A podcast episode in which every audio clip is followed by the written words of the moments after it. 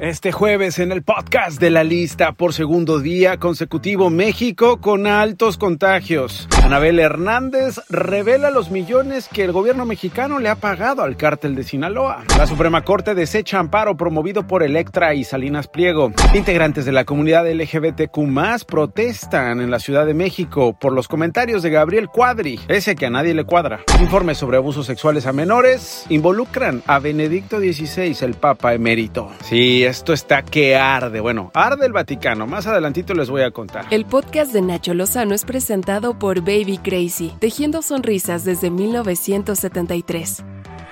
Soy Nacho Lozano. Por segundo día consecutivo en México se registra otro récord de contagios de COVID-19 para un solo día. En 24 horas, 60.552 nuevos contagios, la cifra más alta durante la pandemia. Si eso lo multiplica, como dicen los expertos, por 3 o 4 que no se registran, que no se comprueban, imagínense el tamaño de los contagios en México.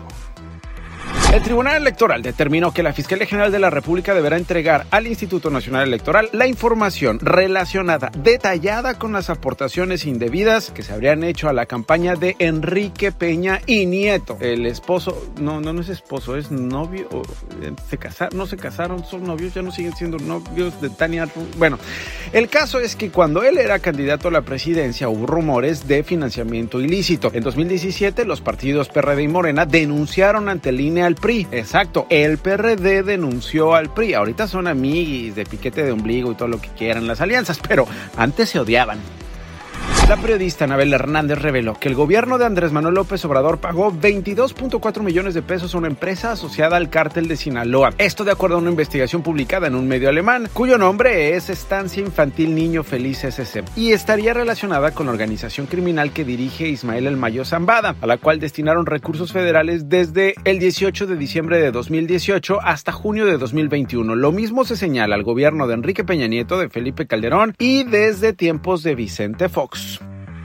La Suprema Corte de Justicia de la Nación le dijo bye de reversa, batió el amparo promovido por Electra con el cual pues buscaba evitar pagar 2 mil millones de pesos correspondientes al ejercicio fiscal de 2006. Ricardo Salinas Pliego esto dijo en sus redes sociales. Hoy es un día muy eventuoso. Por un lado, los gobiernícolas están desatados. Nos acaban de dar un palo sabroso ahí en la Suprema Corte. Eh, los ministros se rehusaron a revisar nuestro caso. Así lo descartaron y palo. Entonces ahí tenemos un problema y habrá que resolverlo. Pero aquí no se rinde nunca uno, nunca. En la raya nos quedamos. Por cierto, a Ricardo Salinas Pliego le cerraron su cuenta de Twitter. Pues este desagradable asunto de los uh, de la censura en Twitter, de veras que llama mucho la atención como todos estos este, criticones que se la pasan señalando y ofendiendo a las personas en Twitter. Cuando uno les contesta en sus mismos términos, se ofenden. Las perritas salen corriendo ladrando con mami Twitter y ándale que me bloquean la cuenta.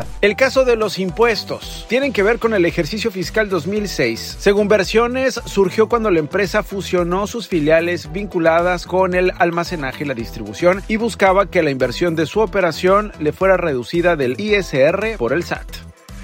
Un bufete de abogados europeo reveló una investigación sobre cómo los responsables de la iglesia ocultaron casos de violencia sexual en la arquidiócesis de Múnich y Freising, en Alemania. El informe le atribuye al Papa emérito Benedicto XVI no haber actuado en al menos cuatro casos conocidos ocurridos bajo su jerarquía, entre ellos el del párroco Peter H., quien en 1980 fue trasladado del obispado de Essen al de Múnich tras haber sido acusado de pedófilo.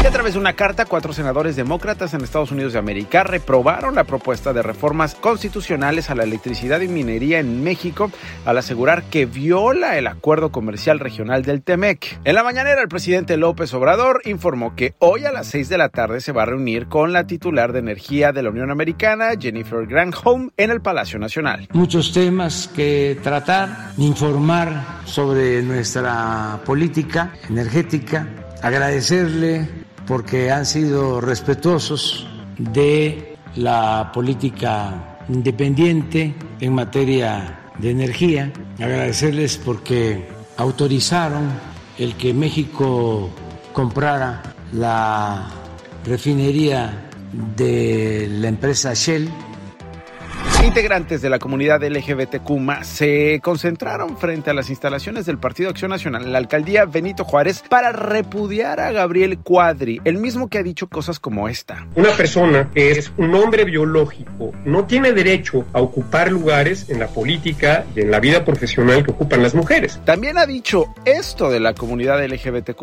Y me parece que toda esta ideología trans es una ideología que está fundamentalmente dirigida en contra de las mujeres, para invisibilizar a las mujeres. Y desde luego que esto, no, esto yo creo que no debe de permitirse. Una comisión ingresó a las oficinas del Comité Ejecutivo Nacional del partido donde exigieron sanciones contra Cuadri. Hubo una fiesta infantil en el municipio de Apodaca, Nuevo León. Fue interrumpida por una balacera. Métanse, métanse, métanse, métanse, métanse, métanse, que se metan. Los menores que estaban en la celebración fueron protegidos por el hombre araña, un hombre que estaba amenizando la celebración. De acuerdo con las autoridades, policías y miembros de un grupo criminal iniciaron un enfrentamiento armado cerca de la zona. Ayer por la tarde se registró un incendio en la fábrica de bicicletas de la colonia Coltongo en Azcapotzalco, en la Ciudad de México. 200 personas tuvieron que ser evacuadas de sus lugares de venta. El incendio ocurrió en la nave industrial de 7000 metros cuadrados. Ahí llegaron bomberos, personal de la Secretaría de Seguridad Ciudadana y de la Guardia Nacional. El tramo 5 del tren Maya que abarca de Cancún a Tulum, Quintana Roo, ya no va a pasar por el área urbana de Playa del Carmen y tampoco será elevado. Javier May Rodríguez, director del Fondo Nacional del Turismo, confirmó que el cambio se realizó para no afectar la zona urbana. Presidente de los Estados Unidos de América, Joe Biden, cumplió hoy un año en la Casa Blanca y dijo que la vicepresidenta Kamala Harris sería nuevamente su compañera de fórmula si decide buscar la reelección en 2024. Esta fue una de las 187 preguntas que le hicieron ayer por un espacio casi de dos horas en una conferencia de prensa larguísima que dio el mandatario estadounidense, cuando su popularidad está por los suelos. ¡Venga el pilón! Ay, esta me encanta. Un loro se volvió viral en redes sociales por reírse como uno de los supervillanos de Batman, el Joker.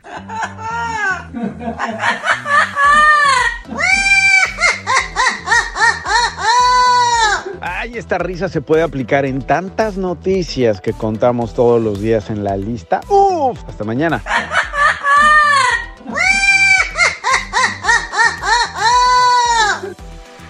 Recuerde, si se quiere enterar de las noticias más relevantes, denle click al podcast de la lista en Spotify. Soy Nacho Lozano y yo se las cuento todos los días. Click y las reciben así de facilito. Estas fueron las cinco notas más relevantes del día con Nacho Lozano, presentado por Baby Crazy, tejiendo sonrisas desde 1973.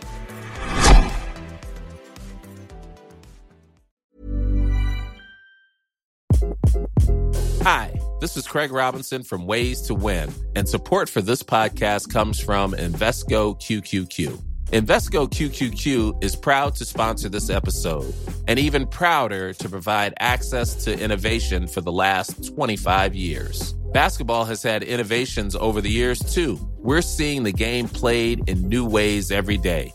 Learn more at Invesco.com slash QQQ. Let's rethink possibility. Invesco Distributors, Inc.